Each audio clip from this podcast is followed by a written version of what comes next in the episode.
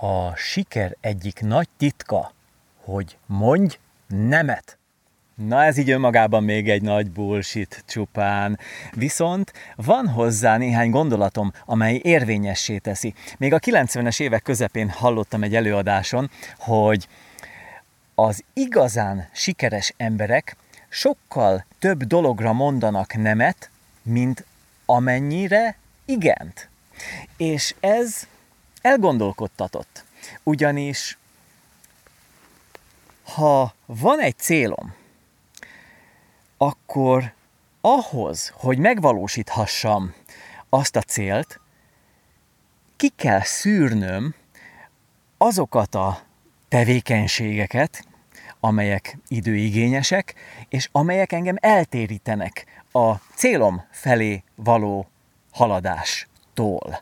Na de, úgy gondolom, az elmúlt, hát mondjuk 30 éve, amióta vállalkozom, és amióta, mint tréner is operálok, hogy ez az eltérülés ma sokkal nagyobb, mint annó. Ugyanis egyre több a zavaró tényező. Köszönhető természetesen az internetnek, oké, okay, ez már szinte közhely, de így van, és az, ami azon keresztül elérhető. Tehát rendkívüli módon össze vagyunk kapcsolva, az információ nagyon gyorsan áramlik, és mindenki elér mindenkit, tehát túl sok a zavaró tényező, ez igaz. Na de, a felelősség kié? Nem azé, aki zavar, hanem azé, akit zavarnak, akit megpróbálnak eltéríteni az útról. Hogy miről beszélek, azt én szeretném kifejteni a saját példámon keresztül, és ezzel is tulajdonképpen hitelt adva ennek a rövid kis gondolatnak, hogy a nemetmondás az a sikerhez vezető út egyik záloga, így akkor szeretnék erről beszélni, de mielőtt ebbe bele mélyednék, meghívlak a legutolsó előadásomnak a végére, amit még 2018 április 21-én tartottam. Na, ugorjunk akkor arra a tréningre. Így egy tréning végén lelkes vagyok, hogy már rögtön, holnap folytassuk. De sajnos nem így lesz. Ugyanis eldöntöttem pár héttel korábban, hogy legalább egy évre visszavonulok a tréningek tartásától. Ez fontos volt így ebben a kontextusban kihangsúlyozni, hogy nem visszavonulok és pont, hanem csak a tréningek tartásától. És ugye a mai gyakorlatunk, főgyakorlatunk az volt, hogy én kértem tőletek egy tippet egy életszakasz lezárásához. Kifejezetten magam miatt, hogy egy kis támogatást kapjak. Főleg azoktól a személyektől, akikkel igen jó a kapcsolatom, így pláne elmondhatóan a nap végén. Hogy én a saját életszakaszom lezárásában és egy új elkezdésében, ami ugye egy folyamat, de mégis valami megújulás. Azt hogyan tudom úgy igazán tökösen megvalósítani. Szó sincs itt traumákról, meg nagy drámákról. Egyszerűen csak be kellett látnom azt, hogy az időmmel gazdálkodnom kell, mert fogy, ezt egyre inkább belátom. És jól kell tudnom vele gazdálkodni. Egy szó mint száz, a tréninget folytatni fogjuk. Ez biztos. A szándékom szerint. Bár, hát filozófiailag, minden egyes tréning az utolsó, hát nincs garancia a folytatásra. Gondoljuk végig. Tehát a szándék, ez határozza meg a jövőt. Ebben a pillanatban amit én itt most magamban látok. Szóval a tréninget folytatjuk. Oké? Okay? Egészen biztos, hogy egy továbbfejlesztett változatban, mert ugye ahhoz ragaszkodunk, hogy mindig jobb legyen, és mindig finomítsunk rajta. És ez az elmúlt időben megtörtént. És ennek én nagyon örülök. Tehát, hogy mindig tudtunk valami kis plusz beletenni, valamit átalakítani, lehet, hogy csak itt megcserélni, de működött, és hozzáadott valamit. És ez örömteli. És így hallgatva titeket a nap végén, a tapasztalat osztó körben, hogy milyen megélésetek volt. És ezt most, most, ha visszanézek a korábbi tréningekre, hogy ott milyen tapasztalatokat hallottam, tőletek, nem csak tőletek, akik már itt voltatok korábbi tréningeken, mert tényleg van, vagytok olyanok, akik többen is, akik évek óta visszajártok, hanem azoktól, akik először jöttek mondjuk erre a tréningre, vagy akkor voltak, és azóta nem jöttek. Tehát azért ezek a tapasztalatok, ha enne, ezeknek van egy vektora, egy irányba tart. Ezt látom. Tehát itt valami működik. Hát ennyi ember nem lehet beépítve, ennyi embert nem tudnék megfizetni, lefizetni. Tehát itt a korrupció nem működik, mert a személyes tapasztalat az, ami meghatározó, ami egyedül meghatározó, és azt nem lehet megmásítani. Ez működik. Úgyhogy ez energiát ad nekem, erőt ad nekem a folytatáshoz. Mit fogok csinálni? Mert ugye fölmerül a kérdés, mit fogsz csinálni, ha nem lesz tréning? Hát eleve azért nem csak a tréning az, amivel foglalkozom, bár annak ellenére, hogy ez úgy látszik, hogy ez csak egy nap, azért ez nem csak egy nap, mert egy ilyen tréningnek a nettó munka ideje az minimum egy hónap. Tehát minimum egy hónap. Tehát a célom az, az elkövetkezendő időben az, hogy tananyagot fejleszek. Ennek a tananyagát fejleszem tovább. Most gondolok arra a több mint tíz órányi eddigi felvétel csomagra, ami ugye megelőzte ezt a tréninget, meg amin folytatja, tehát tulajdonképpen ennek a tréningnek tananyag szintjén, tehát a fogalmi, ami megtanulható szintjén nincs vége, holnap már rögtön jön egy következő előadás, és utána ezt folytatjuk még. Lesz még néhány. Már konkrét előadások jegyzetei állnak rendelkezésemre, amelyeket csak meg kell tartanom. És ezt szeretném hatékonyabbá tenni, hogy ne kelljen ahhoz feltétlenül egy előadást tartanom, bár ilyen is lesz, hanem otthon, vagy az erdőben, vagy a kertben, akkor leülünk, és akkor megbeszéljük. Van idő, és akkor precízen, nyugodtan végig lehet haladni a folyamaton. Ez az én részem. Tehát tananyagok fejlesztése, amelyek akár saját önálló egész magukban is elérhetőek lesznek. Ez most egy következő lépés, amire szeretnék összpontosítani. És találkozzunk legközelebb. Köszönöm szépen a kapcsolódást. Köszönöm.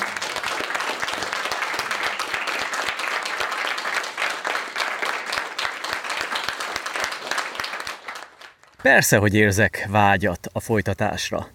Viszont ahhoz, hogy ez a folytatás úgy valósuljon meg, ahogyan az valóban fenntartható, ahogyan arra már korábban is utaltam, ahhoz végig kell mennem egy folyamaton. Ez egy személyre szabott folyamat. Ezt én nem tudom kisporolni a saját életvonalamból. ez nagyon fontos. Nagyon fontos. Tehát itt, itt ez egy önismereti kérdés, hogy mi az, ami van.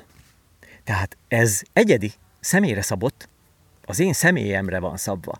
Tehát persze, folytathattam volna ugyanúgy a tréningeket, a régi tréningeket is, amit minden második hétfőn tartottunk este. Akkor ezeket a nagy szuper tréningeket, ami hát, szóval évente hát, három alkalommal volt maximum, tehát összesen hetet tartottunk belőle. Tehát a lényeg az, hogy nekem egy egyensúlyt kell tartanom a között, hogy mire vágynak az emberek, azok, akik engem körülvesznek, akik követnek valamilyen szinten, sőt, a legmélyebb szinten, mert akivel találkozom egy élő tréningen, tehát az a legszorosabb kapcsolat, azt hiszem, hogy ez egyértelmű. És a között, hogy én mire vagyok képes, és erre utaltam, amikor itt e- ebből egy önismereti kérdést csináltam, és csinálok folyamatosan. Ezen végig kell menni. Mondom, nem lehet kisporolni a folyamatot.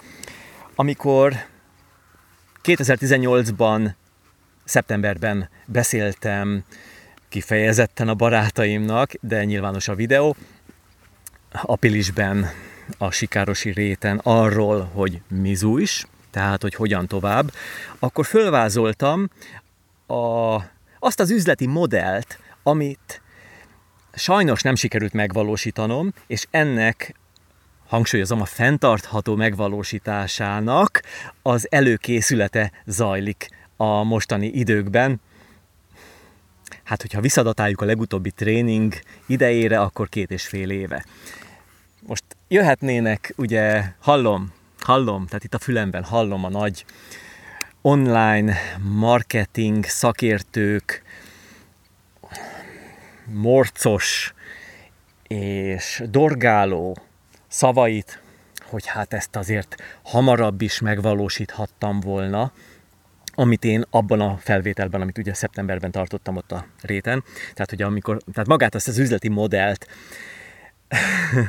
és ez teljesen igaz. Viszont ez az ő nézőpontjuk.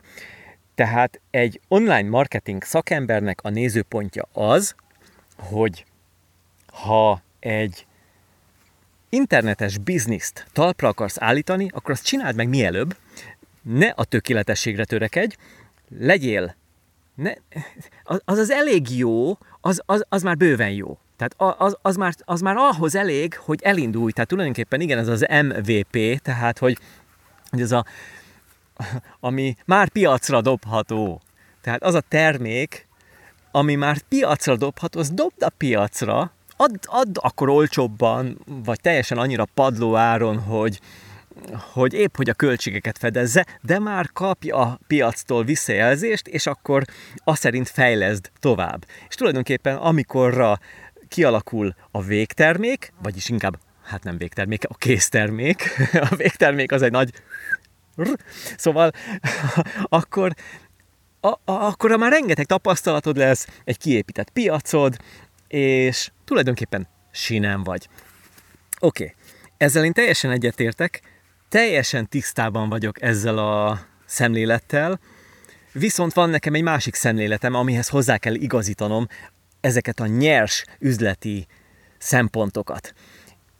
Ezek a szemléletek, vagy ez a szemlélet, amivel én rendelkezem, az hát fajsúlyos, hogy finoman fogalmazzak, amelynek a legnagyobb motivátora a halál. Na most remélem sikerült téged meghökkentenem annyira, hogy velem tarts, és hamarosan, majd egy következő felvételben nem ami majd most jön, nem tudom mikor, majd egy következőben el fogom neked árulni, hogy mire is gondoltam itt ebben a nagy motivációban. Nos, akkor térjünk vissza a fő kérdésre. Ugye ennek a felvételnek a fő motivuma az, hogy a siker titka, az egyik nagy titka, mert ugye van sok is, szóval az egyik nagy titka az, hogy mondj nemet. Mondj nemet. Mire? És most ezt szeretném példázni a saját tapasztalatommal. Én nemet mondtam a saját tréningjeimre, amit fájó módon tettem meg, mert, mert a saját fülemmel hallottam a visszajelzésekből azt, hogy mikor lesz a következő, mikor folytatjuk, de ne már, ne hagyd abba, ne csináld. Tehát tudom, tehát az az, az ő nézőpontjuk. Tehát nyilvánvaló, hogy itt sok-sok nézőpontot kell hát majd, hogy nem összeugrasztani, de kibékíteni egymással, mert ezek összeugranak. Tehát bennem összeugranak. Tehát az én világomban itt konfliktus van ezen a téren. És ez mindjárt világos lesz, hogy ez a konfliktus nagyobb annál, mint hogy valaki, aki eddig jött a tréningre és jönne a következőre, és nem tudom neki ezt a lehetőséget biztosítani. Sajnos ez túllép ezen, ugyanis vannak felkéréseim. Nos, aki már 30 éve egy adott pályán mozog, mint ahogyan én a tréneri pályán, azt azért csak megismeri a piac, egy, ha, ha csinálja, folyamatosan csinálja, mint ahogy én ezt csináltam, folyamatosan, semmi mással nem foglalkoztam, akkor, vagy ha mással is foglalkoztam, annak ez is a része volt. Tehát mindenféleképpen ezen a területen most nem tudom ezt mm, nagyobb szerénységgel mondani, de hát megismert a piac valamilyen szinten. Én ha, próbálok alázatot gyakorolni, de azért álszerény hadd ne legyek, hogy hát én nem vagyok, nem vagyok senki, hát, hát, hát nem, nem, nem, nem. Amúgy tényleg nem vagyok senki, tehát ha ilyen filozófiai szinten vizsgáljuk a dolgot, akkor egy nagy nulla, senki. Tehát én ezt, ezt, ezt próbálom magamnak hát nem megmagyarázni, hanem megértetni, megérteni, hogy tulajdonképpen én nem vagyok egy pótolhatatlan személy. Ha majd feldobom a talpam, akkor hát kész, hát tőlem sokkal, sokkal, hajaj, sokkal nagyobb elmék és emberek távoztak amit el nem tudunk hinni, hogy mekkora nagy veszteség. Na most eh, azokhoz képest is semmi nem vagyok, tényleg semmi. Tehát, tehát nem, nem, nem értékelhetem magam túl attól, ami egyébként a valóság. De, de a valóság mi? A valóság az az, hogy ennyi idő alatt azért csak működtem a piacon, és csak létrehoztam valamit, ami miatt az emberek azt mondják, hogy hát ez, ez jó, ezt szeretném, és ezt szeretném folyamatosan. És itt most csak a tréningekre, ha visszautalok, akkor ez egy ennyi, egyértelmű bizonyíték volt számomra, hogy akkor, akkor jó, oké, okay, akkor tényleg. Tehát innen jön a konfliktus.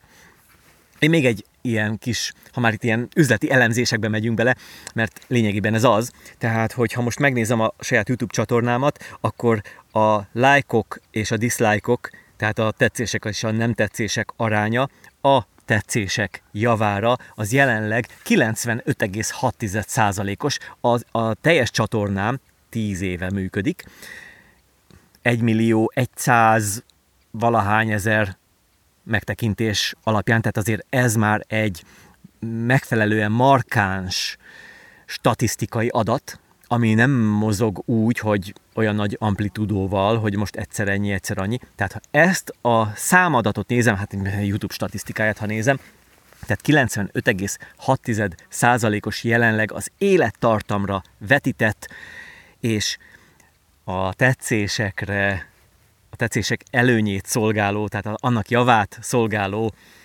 mm, arány. Tehát, hogy ennyien szeretik a videóimat, és az a maradék pár százalék pedig nem. Tehát, hogy mégis ember szagú legyek, akarom mondani, ember szerű, nem szagú.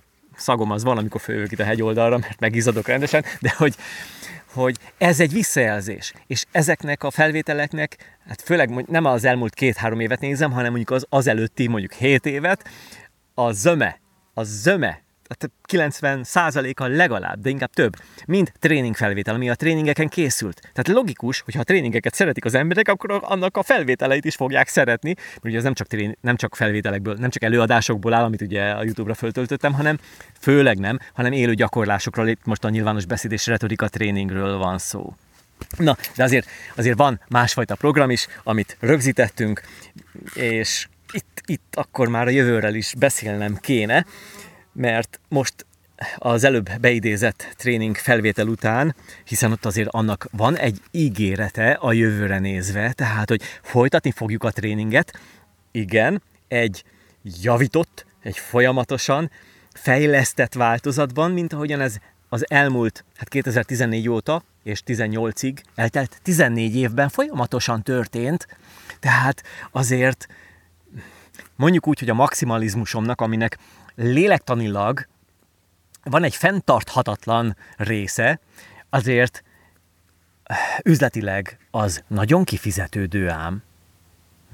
Na de ezt kell egyensúlyba hozni, ami nem fenntartható, meg ami fenntarthatatlan. Azt ki kell egyensúlyozni, hogy az valóban fenntartható legyen. Lelkileg is, testileg is, egészségileg is, Erről beszéltem arról a, a, a, a másik réten, hát ott a Pilisben, de azt beidéztem, és akkor meg itt a leírásban is megtalálod, meghallgathatod. Tehát, hogy teljesebb képet kapj. Én e, mindenről most azért beszélek, több szempontból, pontosabban három szempontból. Az egyik szempont, az egyik ok, ami miatt ezt a felvételt én most készítem, hogy azok, akik engem legjobb barátainak tartanak így, a, így szakmailag, hát most hadd had hívjam őket barátnak, nem, ne ügyfélnek, ne, ne, nem követőknek, mert számomra ez több. Számomra ez több. Ez emberi kapcsolat. Ez az igazi kapcsolat. Nekem nem nincs túl sok és, és túl nagy más jellegű kapcsolatom. Tehát nekem, nekem ez az igazi kapcsolat. Tehát amikor egy tréningen találkoztunk a többiekkel, tehát ott kialakult a barátságot, kialakult a közös nevező, megvolt, és tudtunk beszélgetni a tréningek után, a tréningeken is, a jó témák, amik előjöttek, mindenkitől mindenki tanult. Tehát ez, ez, ez működött. Tehát tulajdonképpen ők az első számú oka, hogy én itt most erről beszélek. Mert mert, mert látni kell, hogy hogyan tovább. Oké? Okay? Szóval, sziasztok, srácok! Élek, virulok, de hát az elmúlt videókból ezt így is látjátok meg, amit akkor mondtam, még korábban is, akikkel mondjuk az utóbbi alkalmakkor találkoztam, tehát hogy én fókuszálni fogok így a digitális tartalomfejlesztésre, hogy ilyen szabatosan fogalmazak, tehát hogy én nem fogok eltűnni, hanem kifejezetten többet leszek jelen, így lévén, hogy felszabadul az időm, és a tréningekre nem fordítok most konkrétan időt, tehát azért ez az idő átcsoportosítható, és végre megvalósíthatom azokat a, azokat a gondolatokat, ötleteket és, és terveket, amelyeket már régen-régen kitűztem. Szóval itt vagyok, meg vagyok. Tehát ti vagytok az első. Akkor ebbe a csomagba, csomagba, ebbe a baráti körbe tartozik bele mindenki, akivel élőben még nem találkoztam, tehát személyesen, de vagy már érett a helyzet, hogy eljön hamarosan ez a pillanat, vagy ha nem is jön el, de van egy kapcsolatunk, van egy, egy ilyen digitális kapcsolatunk, egy ilyen virtuális kapcsolatunk. Tehát, úgyhogy sziasztok! Titeket is üdvözlök, akikkel akár lehet, hogy napi kapcsolatban vagyok, így egy ilyen komment szekcióban, akár a Facebookon, akár a Youtube-on, de most már podcast csatornákon is, tehát szóval azért vannak itt lehetőségek. Most nem sorolom fel az összes szocmédiás csatornát, mert van egy jó pár. Na de, van egy harmadik csapat is. Van egy harmadik csapat, nem, nem, nem, bocsánat, ez volt az első csapat, akikkel kapcsolatom van, akár élőben, korábban, akár csak virtuálisan, így most, folyamatosan, és a második csapat pedig csapat, hát azért ők nincsenek túl sokan, ők pedig azok, akik engem felkérnek valamilyen szintű együttműködésre. Ennek az együttműködésnek többféle fokozata van, és akkor így az üzleti tervem tükrében hadd beszéljek erről egy kicsit részletesebben, egy kicsit hosszabban, de előtte megemlíteném a harmadik személyt, mert ő már nem csapat, és nem is, nem is csupán kevesen vannak, hanem csak egy személy, ez pedig én vagyok, és ez visszautal arra, hogy én ebből egy önismereti kérdést csinálok, tehát számomra az, hogy én most erről beszélek, hogy ez a felvétel, ez egyáltalán így nyilvánosan elkészül, ez a nyilvánosság számomra a saját önismereti utamat fejlesztve és mélyítve egy terápiás folyamattá válik. Hm? Elfogadható? Mert a, a nyilvánosságnak ereje van. Tehát a nyilvánosság az felerősíti mindazt, ami akkor és ott történik. Tehát, hogyha engem mondjuk dicsér valaki, nyilvánosan, akkor én örülök, nagyon örülök. Sokkal jobban, mintha csak négy szem közt megdicsérne. Jó vagy haver? Szuper, csak így tovább. Annak nagyon örülök. De azt nyilvánosan teszik, úgyhogy ott áll ezer ember. Volt erre tapasztalatom a múltban nem egyszer, amikor valamilyen üzleti helyen, na mindegy, sok helyen volt ilyen, szerencsére, volt többször alkalmam ezt átélni, hát az úgy megnöveli az önbizalmat, tehát az, az ad egy lökést, tehát az ad egy motivációt is, jó érzés ez. Na, tehát itt most ezt használom. E, nem, itt most a dicséret az csak egy példa volt, tehát maga az, hogy a nyilvánosság az katalizálja azokat a folyamatokat, amelyek eleve megtörténnek. Ha valami nagyon rossz, valakit megaláznak, engem megaláztak nyilvánosan, az osztály a iskolában, általános iskolában a tanárom az osztályom előtt fölállított és megalázott. Piszokszar érzés volt. Nagyon, tehát egy gyereknek, ez, ez nagyon rossz, ez beég, ez, ez, és utána meghatározza a felnőtt korát. Na ezért vagyok én nagyon pipa az oktatási rendszere, sok, sok, sok egyéb, sok-sok más egyéb tétel miatt. De azt megint hagyjuk.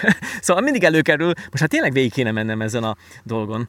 Nem tudom, tehát, hogy Na mindegy, szóval rá fogok állni a közoktatás nyakára, rendesen. Na, lényeg, hogy ez a bizonyos harmadik személy, aki én vagyok, tehát ez egy ok azért, hogy ez a felvétele elkészül, és nyilvánossá lesz, és akármilyen visszajelzést kapok, az engem épít. Korrigál, inkább így kéne mondanom, hogy korrigál, mert ha kapok biztatásokat, tök jó, Szuper, örülök, az egy dicséret. Ha kapok valamilyen kritikát, hát most nem a trollokra gondolok, aki, aki csak azt mondja, hogy hülye vagy, ilyeneket nem szoktam kapni, de tegyük fel, kapnék egy ilyet, akkor hát az nem tudok mit kezdeni. Tehát az lepattan rólam, az nincs, de nincsenek hatása. Viszont ha valaki azt mondja, hogy te hülye, tehát kifejti, hogy miért vagyok hülye, hogy ezt akkor inkább így csináld, és csináld inkább akkor azt azzal, és azt felejtsd el, a többit meg csináld úgy, meg amúgy. Tehát ha van benne konstruktivitás, az rögtön pozitívá válik. Tulajdonképpen le vagyok csapva, de föl vagyok utána építve. Azáltal, hogy kapok egy konstruktív visszajelzést. Na, szóval ezek azok a, a visszajelzések, amik, amik éltetnek, szóval így főleg a, a digitális világban. Nos, hát Szóval nekem vannak itt jegyzeteim egyébként, tehát én így mm, folyamatosan jegyzetelek, igazi papírra, igazi tollal, igazi jegyzetfüzetbe, hát ezt, ezt, ezt szeretem a legjobban, mert ebben vannak a legnagyobb ötleteim, szóval ez a kis füzeteske, de most itt most külön szeretek ilyen, ilyen A4-es papírokra rajzolgatni. Tök vicces, ez a, ez a félig szétszakadt ilyen, mi ez? Hát ilyen alátét, egy ilyen merevítő alátét, amire ráteszem az A4-es lapokat. Ez már, hát nem is tudom, 40 éve megvan, szakadt szét, de ennek lelke van. Tehát ennek, ez már mesélhetne. Tehát ez, ez mindig velem volt, és mindig ezen előadásokra mentem és jegyzeteltem. Na, szóval ezt szoktam használni otthon is, nem veszek újat. Na, tehát rengeteg, rengeteg mindent szoktam így, ami jön, és amikor kiteszek papírra a gondolatokat, akkor összevetem azokat, tehát és összefüggéseket fedezek fel. Ez a nagy dolog, ezt élvezem nagyon. És itt is erről van szó. Szóval akkor beszéljünk most arról a második csoportról, akik engem felkérnek valamilyen együttműködésre, ez az együttműködés pedig zömében egy előadás. Tehát, hogy fölkérnek, hogy menjek el a rendezvényükre, és adjak elő. Egy kívánt témában, vagy, vagy konkrétan megfogalmazva, hogy mi a vágy, vagy csak úgy általában megfogalmazva. Az utóbbit szeretem a legjobban, mert akkor lényegében úgyis arról beszélek, amikor, amiről akarok, de ha már specializálódunk, akkor, akkor az már egy nehezebb ügy. Viszont az a helyzet, és itt jön akkor megint csak, hát, a, hát ez, ez nem beismerés, ez a, ez a nyilvános önfeltárás. Én a, az értékrendemre épülő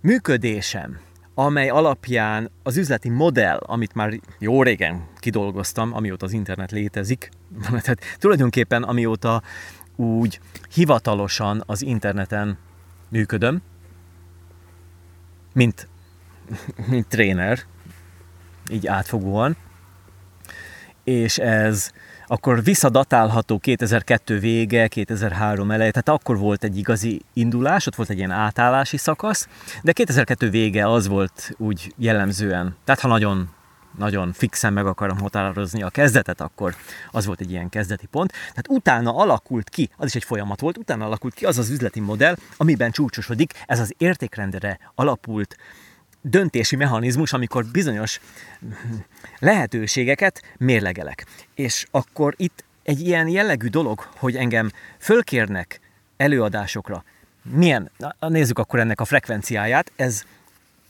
mint mondtam, ez nem volt sűrű. Azért nem volt egyrészt sűrű, mert én ilyen szolgáltatást, ilyen ajánlatot soha nem tettem. Tehát a weboldalaimon soha nem volt olyan lehetőség, hogy kérj föl egy előadásra, ennek ennyi a díja, ilyen feltételei vannak, vagy ez az. Tehát ezzel szemben mégis azt mondom, hogy úgy havonta egy-két alkalommal jött egy-egy felkérés. Ez nem sok, tehát ez, ez tényleg nem sok. Úgyhogy nem, nem, nem fogom azt hazudni, hogy ja, igen, naponta jönnek a felkérések, mint hogy ezt sokan teszik, és akkor ők, ők, ők a nagy menők. Tehát amikor így le kell írni, le kell írni. És közben meg ott van a weboldalon a telefonszámuk, hogy lehet őket föl, tehát föl lehet őket hívni, és lehet velük egyeztetni.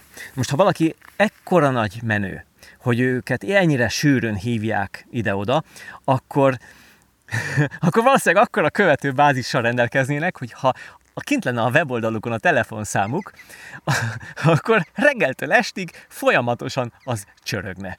De nyilván nem csörög, mert ott van a telefonszám, mert ha csörögne, akkor levette volna, és nem egy ügyfélszolgálat van mögötte, hanem ő, akit egyébként föl lehet hívni. És akkor még oda teszik sokszor a, az óradíjat is, hogy tudom, személyes tanácsadás, tök mindegy milyen témában, és, és akkor az mit tudom, 50 ezer forint per óra plusz áfa, Nekem soha nem volt kint a telefonszámom a weboldalamon. Soha. És tisztában vagyok a magyar helyzettel, hogy itt milyen hát, csúnya szóval mondva, tömegeket lehet megmozgatni, és hogyan működik az, amikor valaki népszerű lesz, vagy nem. Nem volt kint. Mert tudom, hogy akkor saját magam alá vágtam volna. Mert tehát azt, ne, azt nem tehetem meg, hiszen tehát eddig több mint 120 ezeren fordultak meg a hírlevelemen. Most akik már feliratkoztak, és rengetegen leiratkoztak, tehát nagyon-nagyon sokan. Tehát így ez egy cirkuláció, tehát 2003 óta mondjuk, azért 17 év. Tehát azért ott megfordul ám sok minden. Hát jönnek emberek, ennyi idő alatt születnek emberek, akik fölülnek oda, hogy hogy utána már észnél van, és azt mondja, hú, ez tök jó téma, erre feliratkozom. Tehát most tehát vannak fiatalok, akik engem követnek, de vannak idősek is, akik hát remélem azóta már egy jobb újjászületést kaptak valami nívósabb helyen, mint ez a föld. Szóval érdekes ez a játék. Tehát mondom, ez a saját tapasztalatom.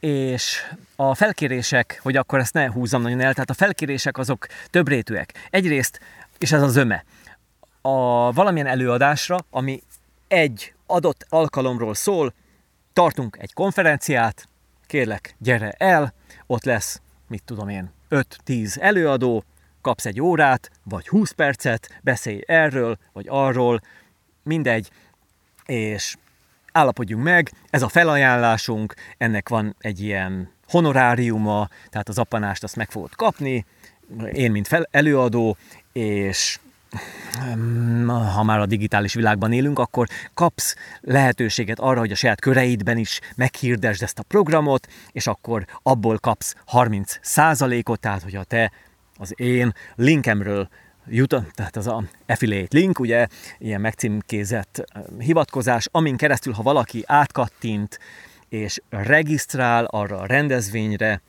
akkor azt jegyzi a rendszer, és akkor abból a végén, a végelszámolásnál, abból a regisztrációs díjból kapok 30% jutalékot.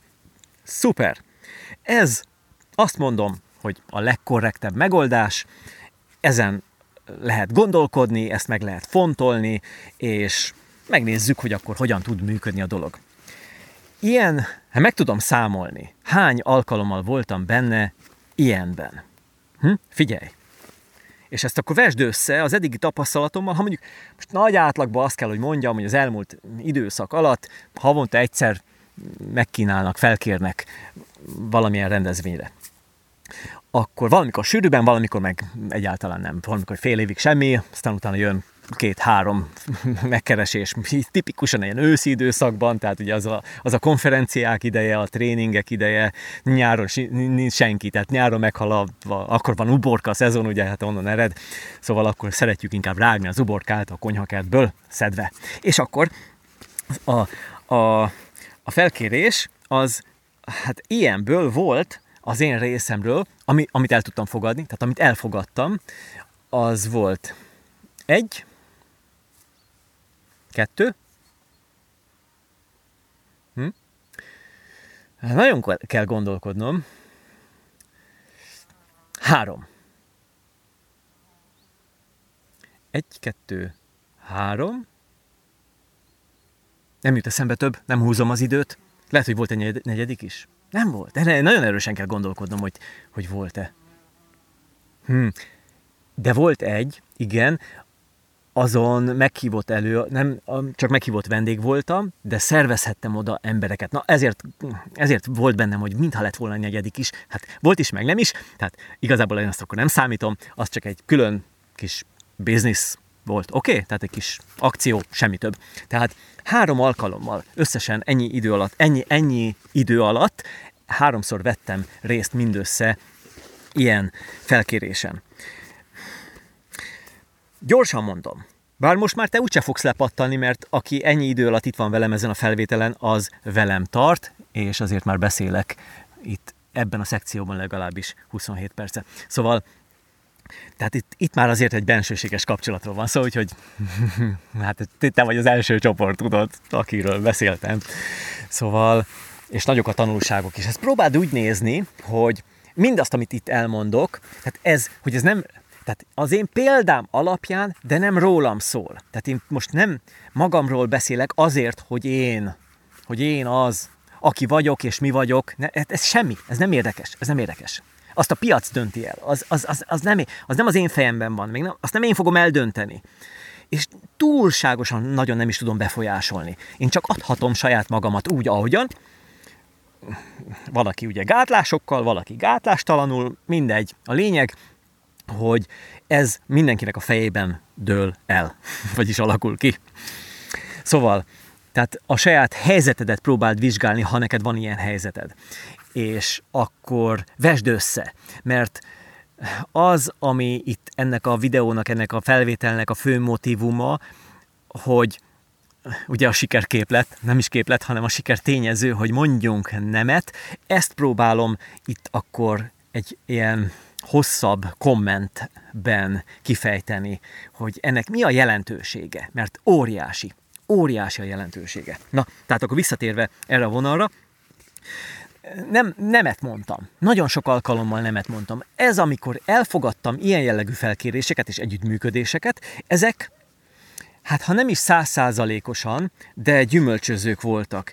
És basszus kulcs, be kell, hogy hozzam a képbe azt a, hát mégiscsak van egy negyedik konkrét felkérés, amit elfogadtam, az digitális volt, ez 2019 februárjában volt, legalábbis akkor volt maga, február, nem, január, január, január, igen, akkor volt maga a buli, vagy február, mindegy. Szóval 2019 elején, ami kudarccal végződött, az sajnos az nem jött össze, de az csak egy, egy, egy digitális buli volt, virtuális. Szóval egy online konferencia, erről is beszéltem, és ez egy óriási nagy, ide mutatok, mert ott lesz majd a link, egy óriási, óriási nagy kudarc volt emberileg számomra, az, hogy anyagilag, meg így üzletileg az nem volt sikeres, sőt, az egy mellékzönge, azt lehet korrigálni, de az emberi tényező az az igazi nagy veszteség, ami nekem egy ilyen, egy kudarc volt. Na mindegy, szóval azt is megnézheted. A lényeg, hogy, hogy igazán három ilyen alkalom volt, és ezek, ezek zömében, nem zömében, ezek mind, de Mm, de nem százszázalékosan, mert hát azért csak itt, itt élünk a Földön és emberek között. Mondjuk úgy, hogy 90 százalékában sikeresek voltak, tehát megérte üzletileg, energiát befektetve, emberileg, önismeret szempontjából, kapcsolatépítés szempontjából, és, és, és minden szempontból. Tehát az úgy rendben volt. De nem volt több. Tehát nem volt több. Ahhoz képest, hogy rengeteg ilyen jellegű bulit elvállalhattam volna. De nem. És, és e, tehát olyan csalódásom nem volt, ami miatt azt mondhattam volna, hogy nem. Mert lehetett volna ez, ezeket még fokozni, úgyhogy az a 90% lenne még, még magasabb szintű. Szóval a, a nem az arról szólt, hogy azt kell nekem csinálnom, amit én csinálok. Tehát, hogy a saját üzletvitelemet kell folytatnom. És akkor most hadd szúrjak ide bele, mire mindjárt folytatom, hogy ez konkrétan, tehát itt az üzleti modellbe való élő tréningek és rendezvények és a felkéréseknek a beágyazottsága milyen szintű az én üzleti modellemben. Ez már vállalkozói, vállalkozói kérdés, ami, ami megfontolandó. Tehát ha ezen a területen működsz, tehát ilyen jellegű bizniszed van neked is, hogy valamilyen szinten embereket tanítasz, kapcsolatban vagy velük, de nem csak, mert ez kivetíthető másfajta vállalkozási formákra, de mondom, mert ez rád van bízva, hogy ezt mennyire tudod adaptálni, és, és rávetíteni, amiből egy tanulság leszűrhető, mert ez a cél, hogy valamilyen tanulság ebből kikerekedjen.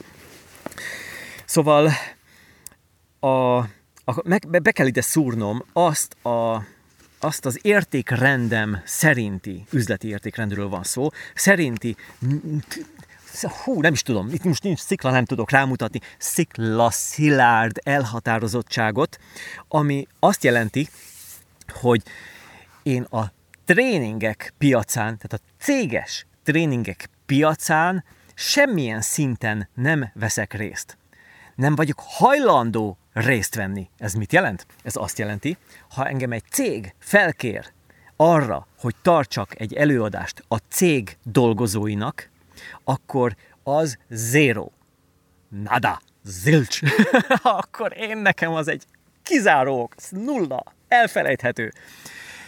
írtam, írtam, már így nem mondom, ha valaki engem néz, és egy multinak dolgozik, vagy egy akármilyen cégnek, tök mindegy, és az alkalmazottaknak, a munkatársaknak kéne valamilyen szintű tréninget tartani, ami úgy néz ki, hogy az én kompetenciám, akkor engem felejtsen el zárjon ki, húzza át a nevemet, írja föl egy tiltó listára, hogy azt véletlenül se keresse meg. Ez vagyok én. Tehát kizárt. Miért? Mondom. A fő motivációja ennek az, nem az, hogy én most utálom azokat az embereket, bár majd eh, lehet, hogy érdemes lenne megjegyeznem azt, hogy esetleg miért nem támogatok olyan jellegű cégeket, amelyeknek, amely cégeknek a működésé, működését, annak a cégnek a hát működését, de ez már nagy évű dolog ám, ez már a fenntarthatóság, meg ez az egész mm, működés, tehát hogy, hogy annak a cégnek a létjogosultságát nem kívánom támogatni, akkor nem fogom támogatni annak a dolgozói körét sem, nem mint ember, hanem mint rajtuk keresztül való cég működést. Viszont azok az emberek, és ez itt a fő motivációm ebben, hogy miért mondok nemet, azok az emberek, azok nem önszántukból mondják azt, hogy ez a faszi nekik kell, mert őtőle akarnak tanulni. Ezt nem ők akarják. Ők annak a cégnek a fogaskerekei. Lehet, hogy hát valószínűleg, ha mondjuk egy menedzseri körről van szó, és egy multicégről van szó, ők rendesen meg vannak fizetve. Tele van a zsebük. Ők oda elmennek dolgozni.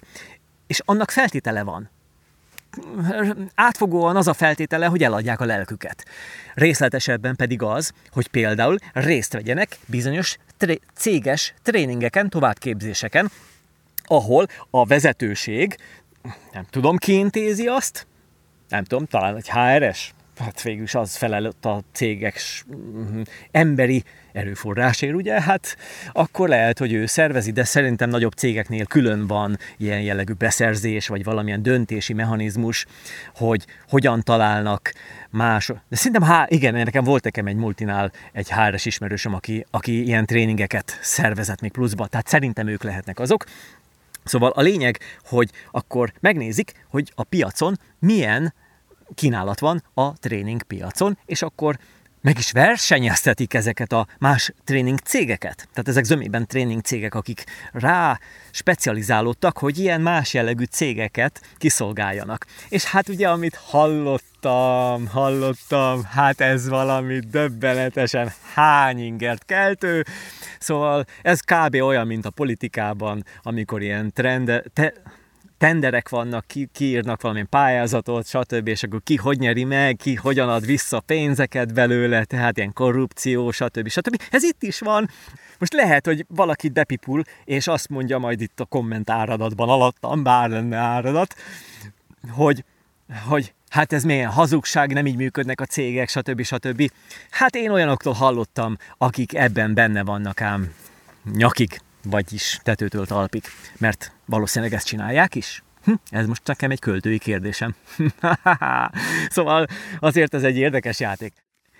Ezt akkor nekem mivel kell mérlegre állítanom?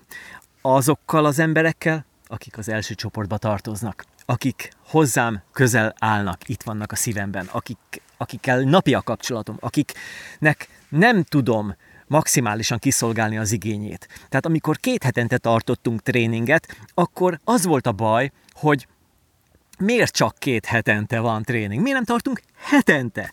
Aztán jött olyan igény, hogy hogy oké, okay, ha nem te, akkor valakit képez ki, aki majd, majd akkor megtartja, és akkor arra is megyünk, de tudjuk, hogy az a te, mit tudom én, szellemiségedet képviseli, és akkor, hát ilyen, ilyen ötletek jöttek. És ez tök jó, és ez, ez, ez, ez nem, tehát én nem, nem képzek trénereket, tehát az, az nem, de mondjuk úgy, hogy nem tudok többet többet adni, mint amennyit, és amennyit viszont tudok adni, azt pedig azoknak fogom adni, akik engem a legjobban szeretnek. A saját piacomat én magamnak megteremtettem, és gondozom. Tehát ezt folyamatosan gondozom, és építem.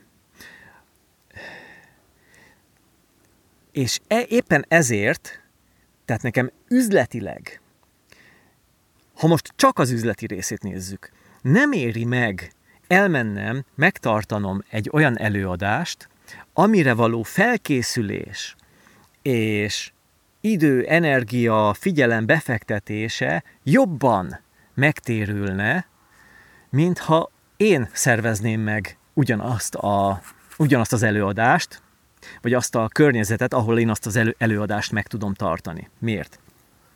Mert az a személy, vagyis az a, az a rendezvényszervező cég, most akkor ezt így nézzük, tehát az, aki a rendezvényt szervezi, annak nyilván van saját költsége, saját munkája, saját elvárt profitja, és amit abból nekem vissza tud adni, mondjuk az apanázs, a felkérés, tehát ugye a, a, az előadói díj, plusz ha esetleg én küldök oda embereket, én hirdetem meg a magam körében, akkor abból maximum jó esetben, tudom én, 30 százalék, szerintem ez egy átlag, ha valaki még nem olyan nagy menő, azt lehet, hogy többet ad, de ha nagy menő cégről van szó, ennél kevesebbet, mondjuk 20%-ot ad az oda szervezett emberekért. Viszont, hogyha én ezt már úgy is beleteszem ezt a munkát, és mivel van egy saját piacom, akkor oda fogom szervezni őt, és azt az energiát oda fogom beletenni, ezzel építve még jobban a saját körömet, saját piacomat, és megtartom a teljes bevételt, a teljes profitot, amit egyébként más tenne zsebre. Tehát nekem nem szükségem az, hogy valaki engem futtasson. Éppen ezért olyan szóba se jöhet. Na, ilyen is volt egyszer-kétszer, hogy ilyen oktatás szervező cég kért fel együttműködésre, de az nem egy alkalomra, hanem mint egy nem is tudom, egy óraadó tanár, tehát vagy tanfolyamokat tart csak az ő köreikben, tehát például a nyilvános beszéd témájában. Az, az volt ugye a fő húzóerő, hogy akkor tartsak náluk ilyen jellegű tréningeket. Hát ez kizárt, hiszen mondom, nem tudok annyit tartani, amennyit kéne, hogy tartsak a saját köreimnek, akkor most miért menjek el egy másik céghez? Ráadásul olyan helyre, ahova hát nem szívesen mennék, mert azért mi csak egy négy-öt csillag, minimum négy, de inkább magasabb nívójú szállodákban tartjuk az ilyen jellegű tréningeket, olyan környezetben, tehát hogy megadjuk a módját, mert aki előadó akar lenni, most, az előadói tréningről van szó, az szokjon ahhoz hozzá, hogy őt egy nívós helyre majd fölkérik, és akkor ott, ott lesz egy komoly előadó. Tehát, hogy annak legyen egy ilyen, hmm, egy ilyen egy ilyen atmoszférája, amit, amit szokni kell, mert ugye nem mindenki jár nem olyan, tehát az emberek zöme, hát én sem, járunk olyan sűrűn, ilyen nívós, ilyen luxus helyekre, ahol, hú, ahol azért egy kicsit úgy maga a helynek a, a hangulata is egy kicsit úgy talán feszélyezhet, hogy hú, hát itt aztán jobban kell viselkedni, és akkor most én itt fogok előadást tartani, itt világít meg a fényszóró, és akkor ott ül a sok ember, hú, tehát azért ennek van egy, egy ilyen hangulata. Na hát ezt mi így gyakoroljuk a tréningeken. Hát ez most többes, vagyis nem többes, szóval, hogy hogy ilyen jelen időben, vagy általánosan mondtam, hát most nem, éppen most nem gyakoroljuk, de így gyakoroltuk az elmúlt sok-sok évben, és így is fogjuk mindig, tehát, hogy ennek, ennek ezt a nívóját, ezt nem adjuk le, és akkor ezzel szemben, mit tudom én, valamilyen iskolában, vagy valami, ahol tényleg ilyen, ott van a tábla, ahol oktatni kell, tehát ahol, ahol tanterem, na, tanterem, ami annak kiváló, annak jó és persze, ha valaki ott fog előadásokat tartani, akkor annak még jobb lesz, mert a, a szuper luxus helyről, ahol megszokta azt a különleges és talán egy kicsit olyan bizseregtető atmoszférát, helyszínt, onnan úgymond visszaszáll egy ilyen nem olyan nívós helyre, nem olyan luxus helyre, tehát egy oktatóterembe, egy tanterembe, akkor az már ilyen lazán, tudod, az ilyen lazán csípőből fog működni, tehát sokkal nagyobb. Tehát ki, ki húzzuk kitágítjuk a teret, az előadói teret, és akkor az, az átélhető máshol is.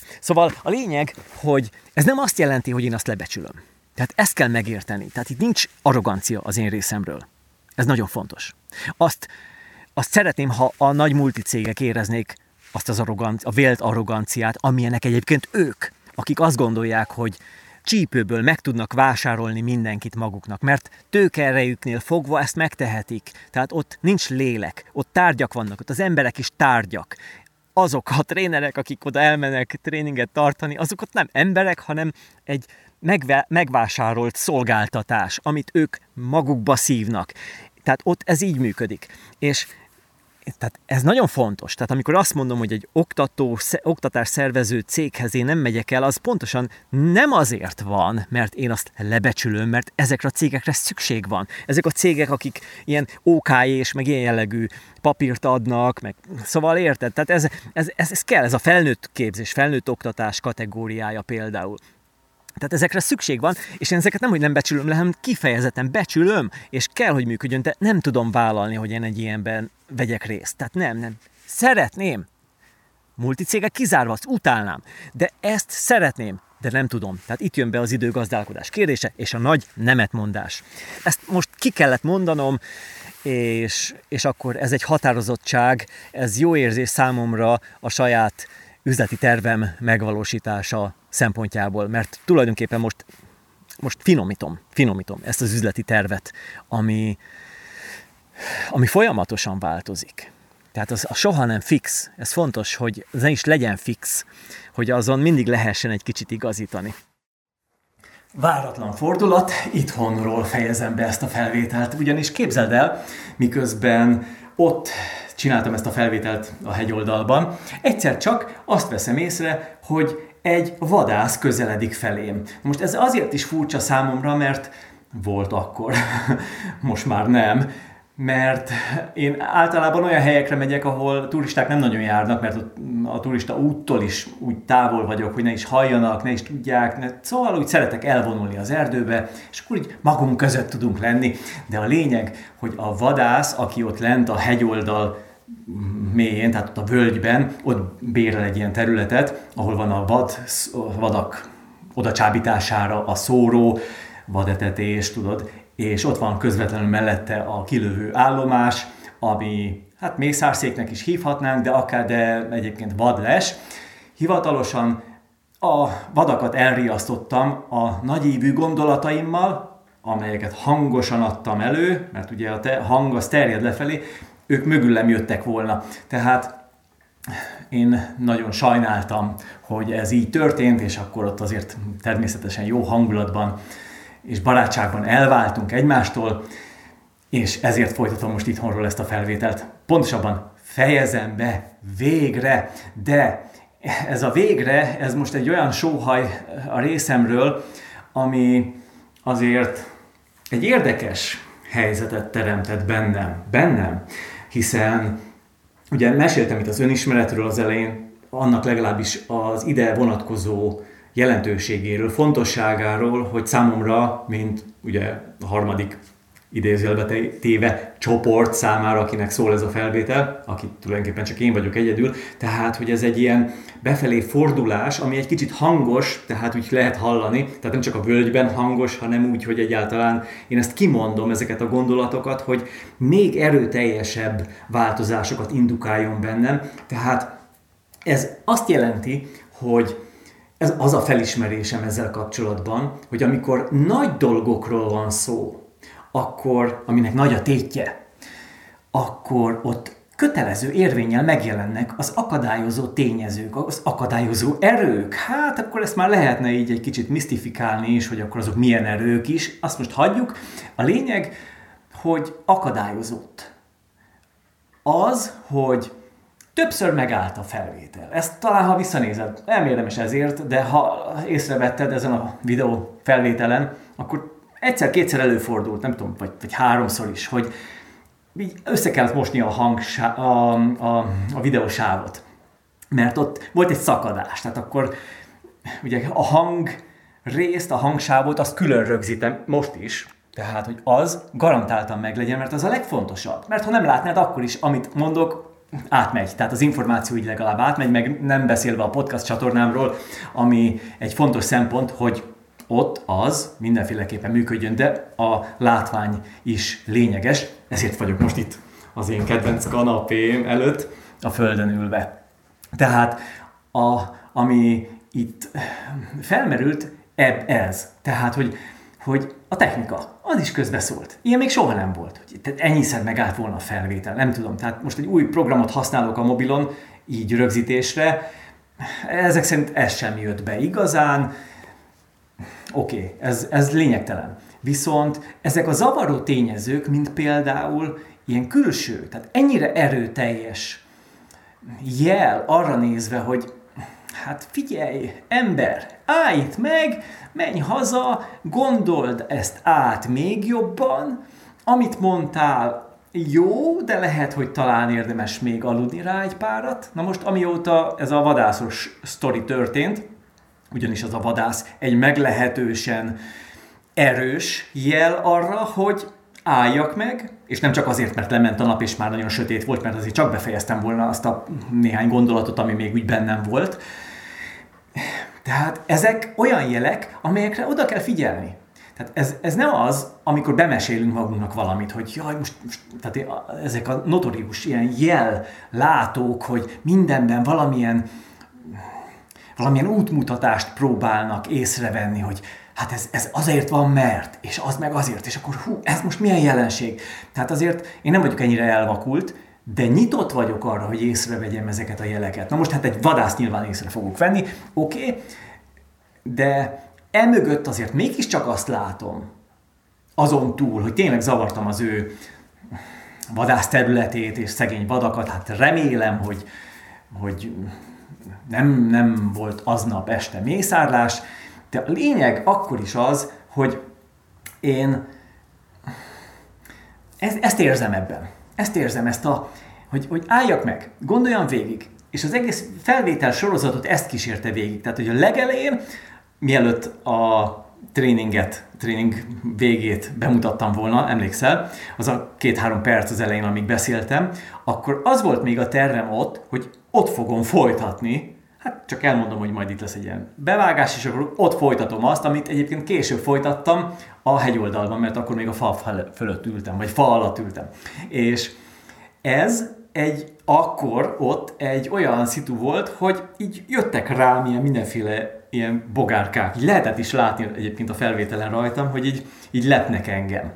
Én nem is tudom, mik ezek, ilyen ilyen kis tetűszerű, de röpülő bogárkák, hát nem tudom milyen, milyen szerzetek. A lényeg, hogy így jöttek mindenfele, tehát a fejemre is mindenhol hullottak, tehát akkor onnan el kellett mennem, és mivel akkor mm, fontos volt, hogy időben befejezzem a műsort ott, ezért úgy döntöttem, hogy annyi akkor elég lesz, jöttem haza, ebéd, stb. csináltam az egyéb dolgomat, és utána egy következő alkalommal pedig folytattam, ami volt ugye a, a, az előző rész, amit lehetett látni, de sajnos az is megszakítva többször. Szóval én nem magyarázkodom most, hanem csak rá eszmélek erre, így jó rátekinteni, hogy mi az, ami, ami ilyenkor megzavar. Egyrészt, hogy mi, de nem is az a fontos, hanem maga a megzavarás, az, ami egy ilyen jelentőségteljes dolog. Hogy ez miért van? Miért van? És mivel most meglehetősen későn fejezzem be ezt a felvételt, ahhoz képest, hogy elkezdtem, így idővel, nem tudom, két hét, vagy nem tudom, mennyi telt el azóta. Nos, volt ennyi idő alatt lehetőségem, hogy úgy visszatekintsek arra, amit mondtam, visszatekintsek mindarra, amiről egyébként beszéltem, hogy azt esetleg talán érdemes lenne megfontolni, és másképp talán lágyabban, talán, talán egy kicsit más módon megfogalmazni? Így gondolkodtam, tehát megadtam magamnak a lehetőséget. Nyilván nem töröltem ki, tehát nyilván itt van ez a felvétel, én azt ahhoz tartom magam, tehát tulajdonképpen minden egyes pillanat, hát az valóság. Tehát én ahhoz, ahhoz tartom magam, hogy, hogy akkor az maradjon is olyan. Hát nyilván visszamennék a múltba, hát sok mindent megváltoztatnék. Sok mindent. De nem teszem meg ezzel a felvétellel, egyébként nem bánok semmit, tehát az, az teljesen korrekt, amit elmondtam. Annak ellenére, hogy talán ez valakit zavart, amikor ilyen, ilyen masszívan és határozottan, elutasítóan beszéltem bizonyos, hát ugye a tréning, tréning cégek iparágáról. Szóval de hát ez, nekem nincs veszteni valóm ezzel kapcsolatban, hadd legyek akkor őszinte. De ha van veszteni valóm, akkor is hadd legyek őszinte. Ez megint csak egy fontos kitétele annak, hogy én jól érezzem magam egyrészt, és lényegében a kommunikációban, tehát amikor valamit úgy át akarok adni, akkor ott megmaradjon a hitelességem, tehát az az őszinteség, ami a hitelességet alátámasztja, ami át kell, hogy jöjjön. Átmegy, biztos, hogy átmegy. Tehát a, a legegyszerűbb ember is azt érzi, hogy, hogy ott valami nem stimmel, ha valami nem stimmel a kommunikációban. Tehát ha valami mm, fedvény úgy beszínezi azt, amiről beszélünk. Akár csak az információ, de akár csak az átadás módján. Úgyhogy én ehhez továbbra is tartom magam. Tehát ez a fajta Hát valaki ezt úgy mondja, hogy radikális őszinteség, én azért a, ezt a szót nem feltétlenül alkalmaznám, mert az, az olyan erőszak, hangulatot kelt, inkább azt mondanám, hogy ez a spontán őszinteség az legyen, ami meghatározó. De ez, e, erről mindig is beszéltem, tehát hogy a spontán kommunikáció az, az kritikusan fontos. Minden téren, akár hivatalos, akár informális, formális, minden, minden szinten. Spontaneitás, ez a kulcs, mert az épít kapcsolatot másikkal. Ez nagyon fontos. Szóval,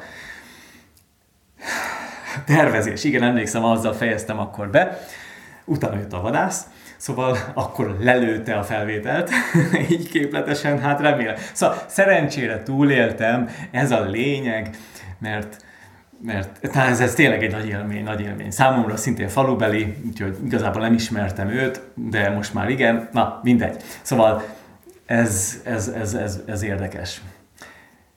Tervezés. Itt fejeztem be, és a tervezésnek egy rendkívül fontos aspektusa a rugalmasság. Tehát a tervezés maga, most üzleti tervezés, de szerintem az élet, egyáltalán az élet megtervezése így ilyen személyes szinten, privát szinten is ugyanúgy a rugalmasságot megkívánja, mert a tervezés az tulajdonképpen önmagáért van. Úgy, ezt most úgy értem, hogy maga a tervezés folyamata, tehát amikor én tervezek konkrétan, akkor lényegében a megvalósítást készítem elő.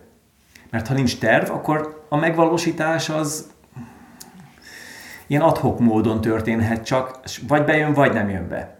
Vagy időre, vagy soha. De ha van egy tervem, akkor ott vannak számítások, és akkor maradjunk itt az üzleti tervezésnél, és vannak elvárható, várható események, jelenségek, számszerűen kalkulálható eredmények, részeredmények, amelyek ott vannak. Tehát amelyek igazolják azt, ha főleg, hogyha múltból indulunk ki, tehát hogyha van már tapasztalat, hogy az, az tartható, az működik, az használható. Úgyhogy ez, ez mindenféleképpen egy fontos dolog, de maga a tervezés, tehát a tervezésnek a folyamata, az egy rendkívül kreatív folyamat, amit én nagyon tudok élvezni, mert főleg ugye papíron tervezek, és ehhez nem, nem használok számítógépet, kiteszem a nagy lepedőt, és akkor színes ceruzák, tollak, mindent, tehát én ilyen nagyon ódivatú vagyok a mai korhoz képest. Tudom, hogy vannak nagyon jó tervező programok, meg ilyen folyamatáblákat csinálni. Ez mind nagyon jó, és érdemes is őket használni, Sőt, már gondolkodtam is rajta, hogy én is bevetek ilyet, és akkor, ha valamit ott csak módosítani kell rajta, hát nyilván most lerajzoltam egy nagy folyamatábrát papíron, ott azért nehéz ki emelni belőle valamit, meg akkor az egészet újra kell rajzolni, de hát ez, ez, ez a nehézsége. A számítógépen meg egyszerűen csak áthúzom, és akkor már teljesen oké. Okay. Ilyen szinten igen. Viszont vannak más jellegű tervezések, amelyek mondjuk ilyen, ilyen fundamentális, tehát ami, ami, ami nagyívű, tehát ilyen stratégiai terv, hogy akkor nem is részletezem, tehát hogy például a közösségi médiát hogyan használjam a, a, a, a, tehát az egész, a, a fő célom megvalósítása érdekében, és akkor az milyen összefüggéseket hozhat föl. Tehát ezek, ezek, ezek szerintem könnyebben tervezhetők, legalábbis élveze, élvezetesebben tervezhetők papíron számomra. Nekem ez, ez a gyakorlatom, és ezt én azért megtartom. Tehát, tehát ez, a, ez a rugalmasság, ez, ez, ez mindig is megvolt bennem, tehát hogy spontán módon, így a tervezésnél, és ez, ez ad egy szabadságot. Mert ha tegnap úgy gondoltam, ma másképp gondolom, akkor átrajzolom, áthúzom, és akkor az már újból megnyit egy, egy teret a jövő felé. Tehát ez a fontos, hogy lássam a jövőmet, és ha egy kivetítem és nyilván az a most, ahogyan most gondolok a jövőre, tehát ez mindig a most, ez a mostnak óriási nagy hatalma van, mert e- ekkor tudok én látni bármit is a jövőre vonatkozva, és a, a, arra vonatkozva, hogy most mit kell csinálnom ahhoz, hogy én azt elérjem, el, megvalósítsam azt a jövőképet, amit így kitaláltam. Szóval visszatérve a nagy gondolatokhoz, ugye amiket itt, nagy évhez, amit itt eddig elhúztam, az még megkívánja azt, hogy megemlítsem az együttműködések terén a tanácsadói coaching, tanácsadói, tehát ez, ez, ez a, ami, ami már ilyen személyesebb találkozásokat igényel, ezeket a lehetőségeket is, nem vagyok elzárkózva, jelenleg el vagyok, de, de amúgy nem vagyok elzárkózva ebbe az irányba, mert azt veszem észre, és ezért, ezért nem vagyok elzárkózva, főleg ezért nem, mert azt veszem észre, hogy amikor valakivel beszélek egy konkrét problémáról, ez lehet a feleségem, lehet a barátom, lehet az anyukám, az anyósom, bárki, tehát amikor valamilyen konkrét dologról beszélek, ami mondjuk olyan, olyan érdekesebb, tehát nem plegyka, hanem mondom, tehát valami hasznosabb a saját dolgaimmal kapcsolatban, vagy valami mm, családi probléma, esetleg személyek közötti konfliktus véleményezése, átgondolása, egy kívülről tudod. Szóval akkor az beindít egy olyan kreatív folyamatot, amitől, ami által én jobbá válok, és azt a jobbá válást, hát ha már itt arról van szó, hogy az emberi kapcsolatok fejlődése, fejlesztése, ami a személyiségfejlesztéssel kapcsolatos, tehát nyilván ez feltételez, hogy én jobbá váljak, az hogyan közvetíthető utána sok ember felé mint például így ez a videó felé, videón keresztül. Tehát, hogy ez most ez, ez egy eszköz. És akkor ebből én mit tudok kinyerni? Tehát minden egyes ilyen helyzetből mit tudok kinyerni? Tehát egy ilyen személyes beszélgetés, mondom akárkivel, számomra mindig egy olyan kapcsolódási mód, amely által akár, mondom, akárkivel beszélek, én biztos, hogy több leszek, mert biztos, hogy valamilyen tanulságot le tudok vonni. Tehát nem feltétlenül kell nekem ahhoz keresnem valakit, aki, aki tőlem nagyobb tudású, hogy én őtőle átvegyek valamilyen bölcsességet, az jó. Az nagyon formális. Viszont ez az informális rész engem sokkal jobban izgat, mert sok esetben azt veszem észre, hogy olyan, olyan, olyan egyszerű emberektől, akik tényleg nagyon, tehát jó értelemben, tényleg nemesen egyszerűek ezek az emberek, tőlük többet tanulok, mint azoktól a szakértőktől, akik jó pénzért óradíjon árulják a tudásukat, a segítségüket. Ez egy érdekes dolog, de ehhez nyitottság kell. És éppen ezért vagyok nyitott arra, hogy a jövőben egyfajta ilyen személyes tanácsadás, vagy akár üzleti, akár személyiségfejlesztés, kommunikáció, tehát ezen a területen valamilyen módon fölkínáljak egyfajta szolgáltatás természetesen, most üzletről beszélünk, ugye maradunk ezen a szinten, tehát egyfajta ilyen jellegű szolgáltatást is felkínáljak, hát ezt, ezt nagyon limitáltan, tehát tudom, hetente egy, egy alkalommal egy találkozó, mert oké, okay, hogy a, azt be lehet árazni a megfelelő módon, amennyit én érek, meg amennyit a piac mm, hajlandó ezért megfizetni, de mondom limitáltan, ez akkor egy, egy, egy, egy, egy olyan része a dolognak, hogy hát ez úgy rendben van. Tehát, hogy legalább a költségek akkor úgy, úgy megvannak, egyfajta ilyen, ilyen óradíjjal is lehet számolni, amire azt lehet mondani, hogy úgy rendben van, de mondom, ez csak egy eszköze annak, hogy én, bár tudom, hogy engem kérnek meg arra, hogy mondjuk nyilvános beszédben adjak egy tanácsot, vagy segítséget, vagy valamiféle coaching jellegű közös együttműködés legyen, Oké, okay, hogy ezt ő kéri, és én adom a saját tapasztalatomból, de megint csak mondom, hangsúlyozom, hogy ez számomra azért lényeges, mert azáltal én hogyan tudok fejlődni. hogyan tudok előrébb lépni? Milyen felismeréseim vannak abból a kapcsolatból? Az ő tapasztalatai számomra mit jelentenek? Tehát tulajdonképpen itt ugyanúgy, mint ahogyan egy előadó, aki kiáll a színpadra és százaknak vagy ezreknek tart előadást, ott elsősorban az előadó kapja a legtöbbet, nem azok, akik ott ülnek, hanem az előadó. Ez mindig így van.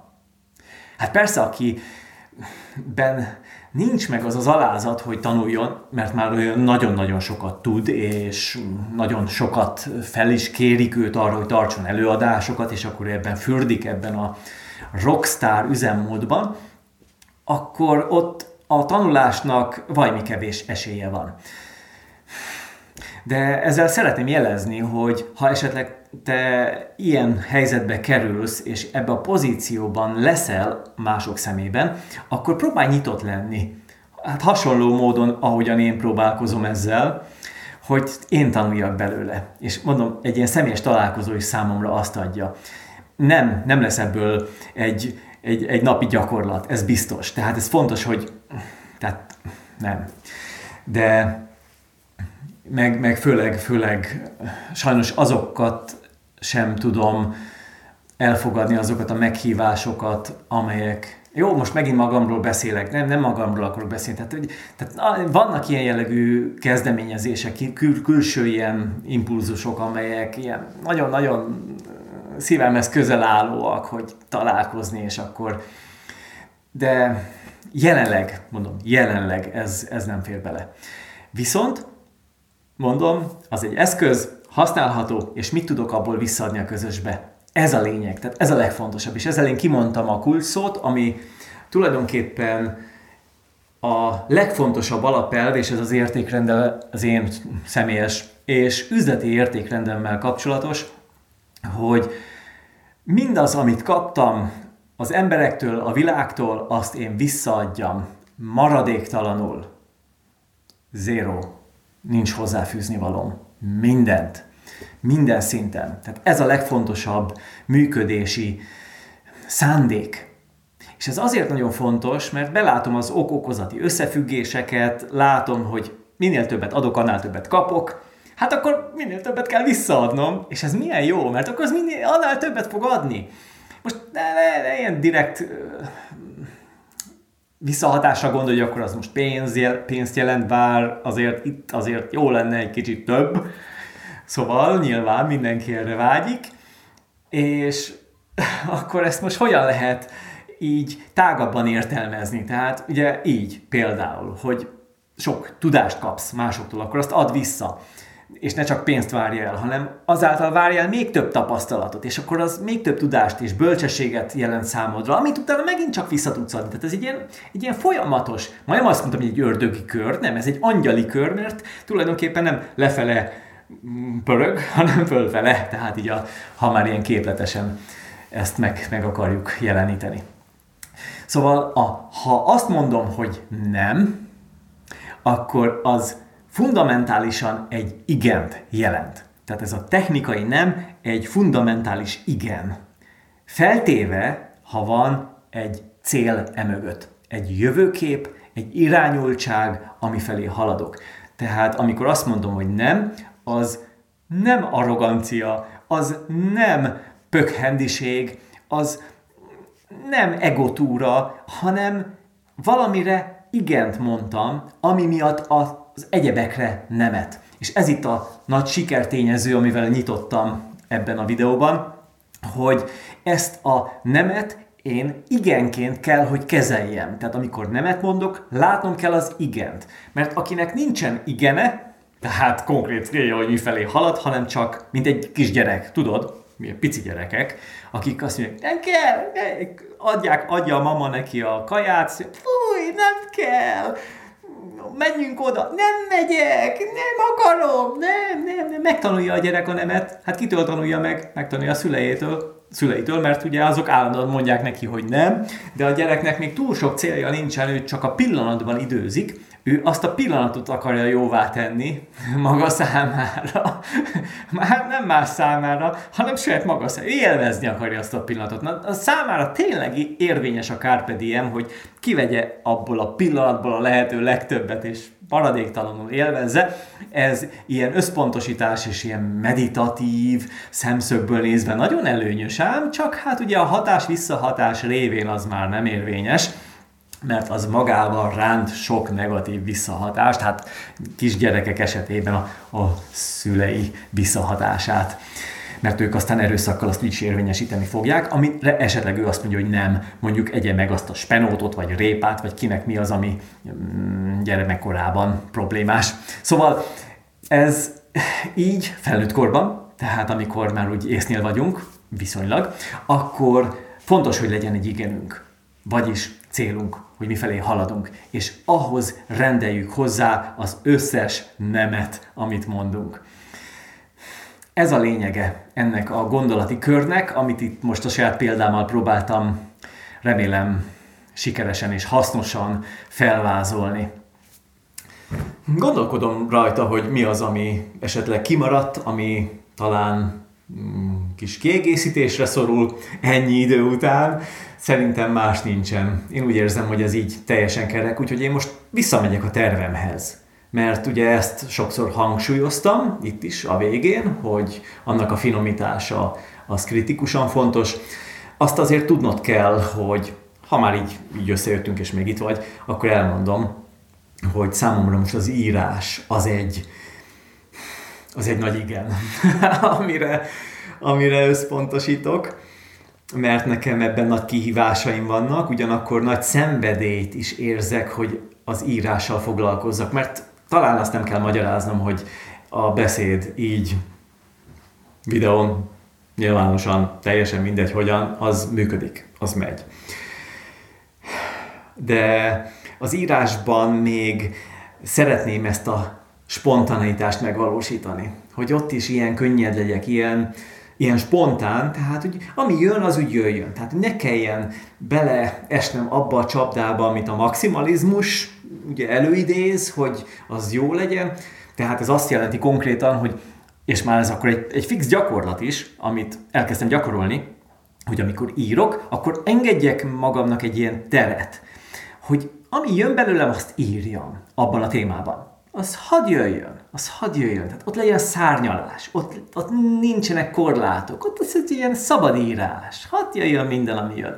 És majd amikor kiírtam magamból a cuccot, akkor jöhet a szerkesztés. Józanul, nekiállva, szépen, összeszedve, ugye a struktúrát kialakítva, minden hibát kiavítva, és sok-sok tölteléket kitörölve, ez is egy ilyen pro tip, ezt most olvastam, hogy a professzionális írókat azt különbözteti még a középszerűektől, hogy ők rövidítenek, sok mindent kivágnak, tehát tulajdonképpen minden egyes szónál, gondolati körnél megállnak és végig gondolják, hogy ez feltétlenül szükséges-e ahhoz, hogy benne maradjon a végső elkészült műben. Tehát ilyen, ilyen, ilyen fontos dolgok. Szóval ezeket én most tanulom, én most nagy, nagyon jó tanuló vagyok, úgy érzem, mert rengeteg sok jó tippet és írást olvasok ezzel kapcsolatban. Úgyhogy meglátjuk, hogy mit hoz a jövő, milyen eredményt főleg. Ezen a téren szeretnék fejlődni, és hát remélem, hogy ezt majd akkor te is látni fogod, és élvezni, mert az a célom, hogy ezen keresztül is tudjak adni, mert az szó elszáll, bár ez ma már nem igaz, hála a videóknak és a podcastnak, az írás viszont megmarad, az megmarad ám így is, úgy is, mert azt ki lehet adni könyvben, ki lehet mm, adni ilyen blog formában akár, tehát már mint hogy publikálni lehet, és akkor sokan hozzáférnek. Szóval ezen a területen óriási nagy lelkesedésem van, úgyhogy fogsz még erről hallani tőlem sokat, biztos vagyok benne. Úgyhogy köszönöm szépen, hogy velem tartottál nekem jó érzéseim vannak. Ez, ez, ez egy jó kis megkönnyebbülés volt, hogy ezt a felvételt végre el tudtam készíteni, és volt időm alaposan átgondolni, így közben is a megszakítások alatt is, hogy milyen irányba haladjak, és hogy valóban működjön ez a fajta önismereti út számomra. Működik, úgy érzem, működik. Több lettem, és ezt neked köszönhetem. Tarts velem a következő alkalommal is. Sok jó téma van még így most bennem, így a közeli, elkövetkezendő videókban. Például folytatni szeretném ezt az önértékelési problémát, amit ugye már két felvétel révén alaposan megérintettem, nem is kicsit, mert hosszan beszéltem róla, úgyhogy ez lesz majd azt hiszem, hogy a következő felvétel, de ezt majd is fogod látni. Úgyhogy kérlek szépen, ha még nem tetted volna, de itt vagy, és valamilyen csoda folytán még nem iratkoztál föl a csatornámra, akkor ezt tedd meg, mert akkor van lehetőséged bekapcsolni a kis harangocskát, megkongatni ott mellette, mert akkor kapsz értesítést az újabb és újabb feltöltésekről. Különben mindenki iratkoznál föl. Akkor ne iratkozz föl, hogy nem akarsz értesülni a következő felvételről, szóval akkor légy szíves, nyom meg a harangot is, és akkor találkozunk a következő felvételen. Köszönöm szépen, hogy itt voltál. Ciao.